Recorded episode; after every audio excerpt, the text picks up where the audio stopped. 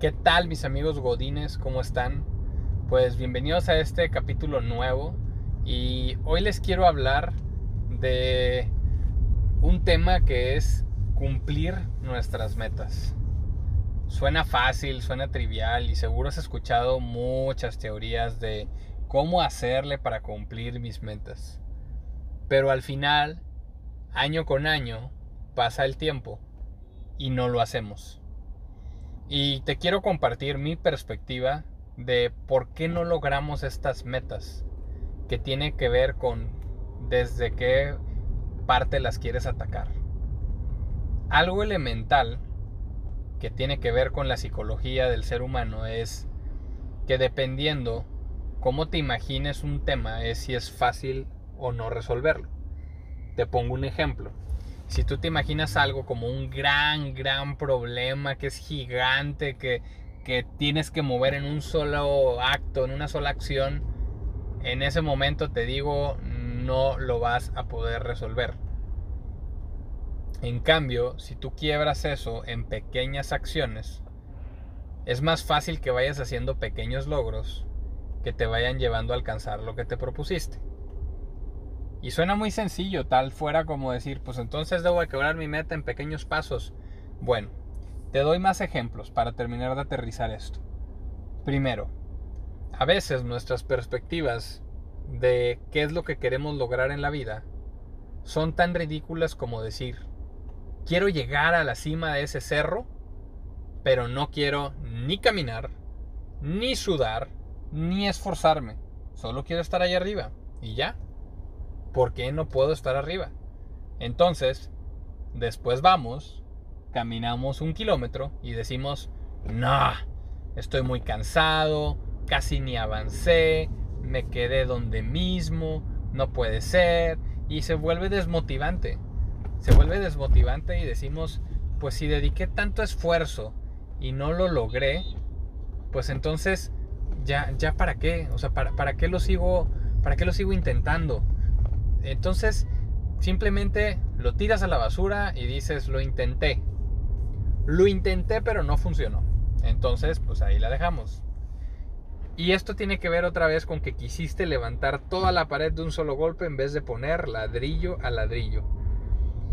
En cambio, si hubieras dicho, y esto es caso de la vida real, te comparto. A mí me gusta mucho ir a caminar a un cerro que se llama Chipinque.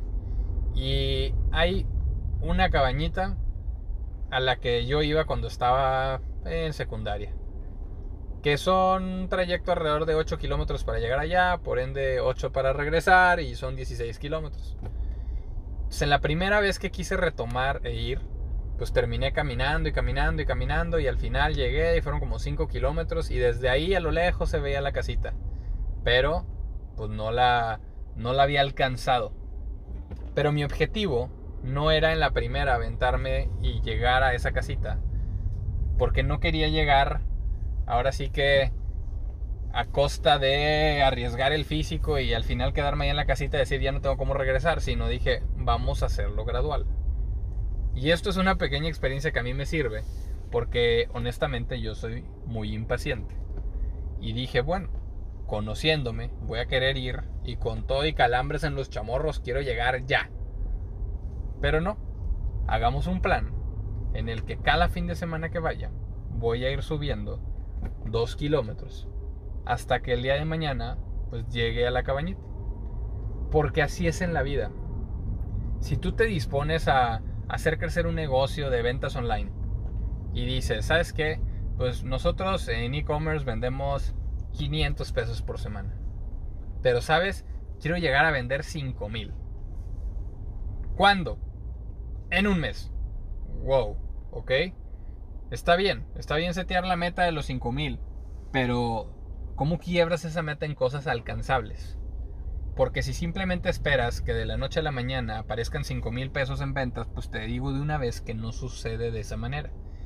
Si en cambio tú planeas acciones para incrementar las ventas, lo puedes hacer y decir, voy a hacer esta actividad, voy a hacer esta pauta, voy a poner esta promoción y al final incentivo las ventas. Ahora, sé objetivo y dimensiona tu meta. Y date cuenta que a lo mejor esas acciones te van a bastar para subir un 30% tus ventas, un 40% tus ventas, pero no para llevarlas a, a los números que habías dicho de 5 mil pesos. Y entonces ve quebrando metas realistas. ¿Por qué?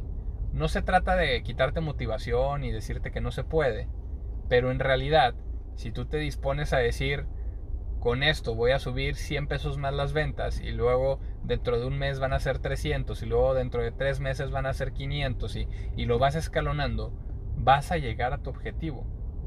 O vas a poder decir, pues con estas 5 acciones que dije no me basta, deja hago 10 o 15 o 20 acciones para acelerar ese trayecto. Entonces se trata de actuar como si lo quisieras mañana, pero tener la paciencia suficiente para saber que no va a suceder mañana. Es una mezcla de velocidad y paciencia. Y ahí me puedes decir, nah, te la fumaste gacho. ¿Cómo me pides que sea con sentido de urgencia y que tenga velocidad a tope, pero al mismo tiempo con paciencia? Pues sí, esa es la fórmula del éxito. Y si fuera fácil, cualquiera lo haría. Porque este proceso de salir y correr un sprint, cuando sabes que es un maratón, no es fácil, pero es necesario. Es necesario si te dispones a cumplir tus metas. Y puedes empezar con pequeños ejercicios y con pequeñas metas, como el de ir al cerro y ponerte como meta ir subiendo dos kilómetros en dos kilómetros. O como el decir voy a bajar de peso. Y de ahí decir cuántos kilos quiero bajar. 20. ¿Cuándo? No es mañana. ¿Cuántos kilos voy a bajar por semana? Y siendo realista, ¿qué tendría que hacer? Siendo realista puedo ver que me va a tomar un año. Y de ahí hay dos opciones. Trabajamos para lograrlo en un año. O metemos velocidad como si lo quisiéramos mañana y subes o duplicas o triplicas las acciones que estás haciendo para que llegue más pronto. Si tú pensabas solo dieta, ahora es dieta y ejercicio. Si tú pensabas dieta y ejercicio, pues ahora es dieta, ejercicio y a lo mejor alguna otra actividad que te pueda ayudar a aumentar eso. Entonces, al final como me gusta verlo siempre, está en nuestras manos lograr lo que queramos lograr. Pero es necesario que sepamos dimensionar y que no caigamos en la trampa de querer que nuestra vida suceda como si fuera en las películas. Porque de ahí viene mucho de este problema. Vemos en la tele o en el cine una película en la que en dos horas Steve Jobs estaba en la escuela, sale de la escuela, empieza lo suyo, fracasa tres veces, se levanta tres veces y lo vuelve a hacer y lo vuelve a hacer y es exitoso. Y todo eso pasó en dos horas mientras te comías unos nachos, unas palomitas y una coca y sales diciendo yo quiero hacer eso. Y está perfecto, perfecto que lo veas así. Pero el problema es que extrañamente se nos queda este chip de decir, ya pasaron dos horas y no lo he logrado. Ya subí mi primer contenido y no hay un feedback. Nadie le da me gusta. Ya subí cinco videos y no funcionó. Yo intenté emprender y no funcionó. O llevo dos meses partiéndome el lomo en el trabajo, haciendo todo lo que pide mi jefe, dándole el extra y no funciona. Te felicito. Tienes el primer paso velocidad. Tienes compromiso. Y eso te va a llevar muy lejos. Siempre y cuando sepas mantener el ritmo. Siempre y cuando mantengas haciendo el 120%.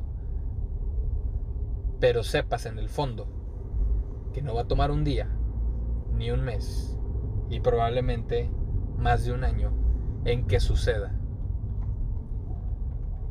Queremos tener todo mañana. Queremos que todo sea fácil. Y vivimos en esta especie de consumismo en el que si no te gusta lo tiras y ya. El problema es que para ser exitoso, la fórmula es totalmente distinta. Y te puedo hablar con toda confianza de ser exitoso. Porque ser exitoso tiene que ver con tu definición de éxito. Y en base a mi definición de éxito, yo he logrado ser exitoso. Y ha sido gracias a esta fórmula.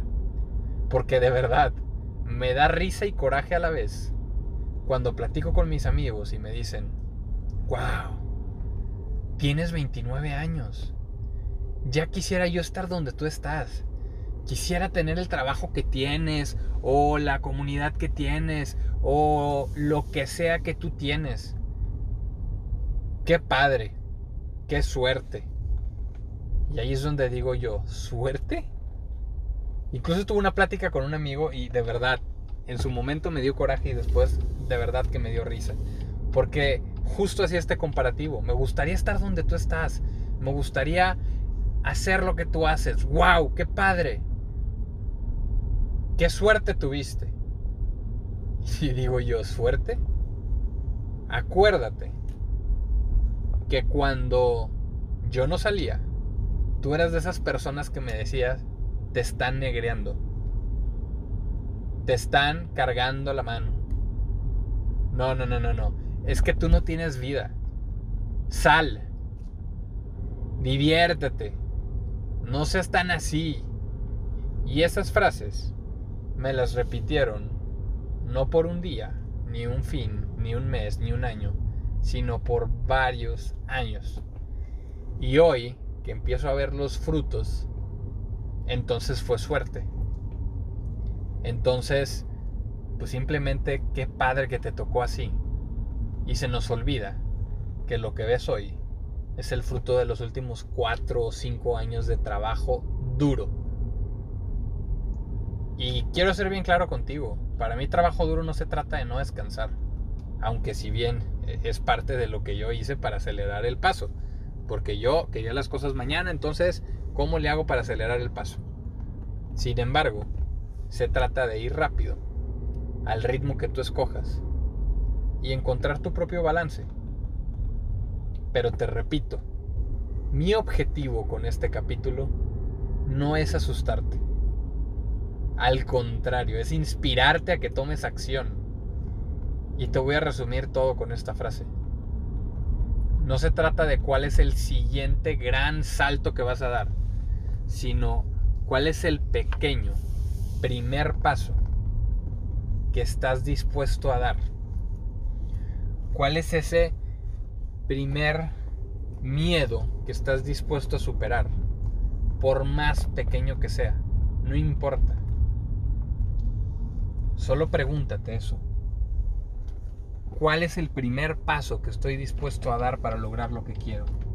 No importa lo pequeño que sea. Porque esto es como empujar el carro. Cuando un carro se queda tirado y lo empujas, no llegas y le das un empujón y dices, ¡pa! Vamos, arrancó. No. Empiezas a empujar lento y luego un poco más fuerte. Y empieza el carro a hacerse como que adelante y atrás. Adelante y atrás. Y llega un momento en el que rompes la inercia y el carro empieza a tener movimiento. Y una vez que el carro se va y empieza a girar con sus cuatro ruedas, es más fácil. Y ojo, no es que no te cueste trabajo, pero si lo comparas con lo que te costó estar en movimiento, si lo comparas con lo que te costó arrancar, no es nada. Y una vez que estás en movimiento, lo que te queda es acelerar y acelerar y no detenerte.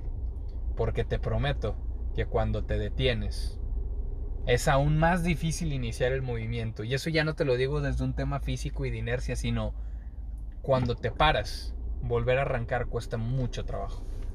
Así que te invito a que te pongas en mente cuál es el primer paso que vas a dar que te lances a darlo. Y con ese movimiento, con esa inercia que vas a tener, vas a poder lograr poner las cosas en movimiento y vas a ir caminando hacia tus objetivos. Y los vas a lograr.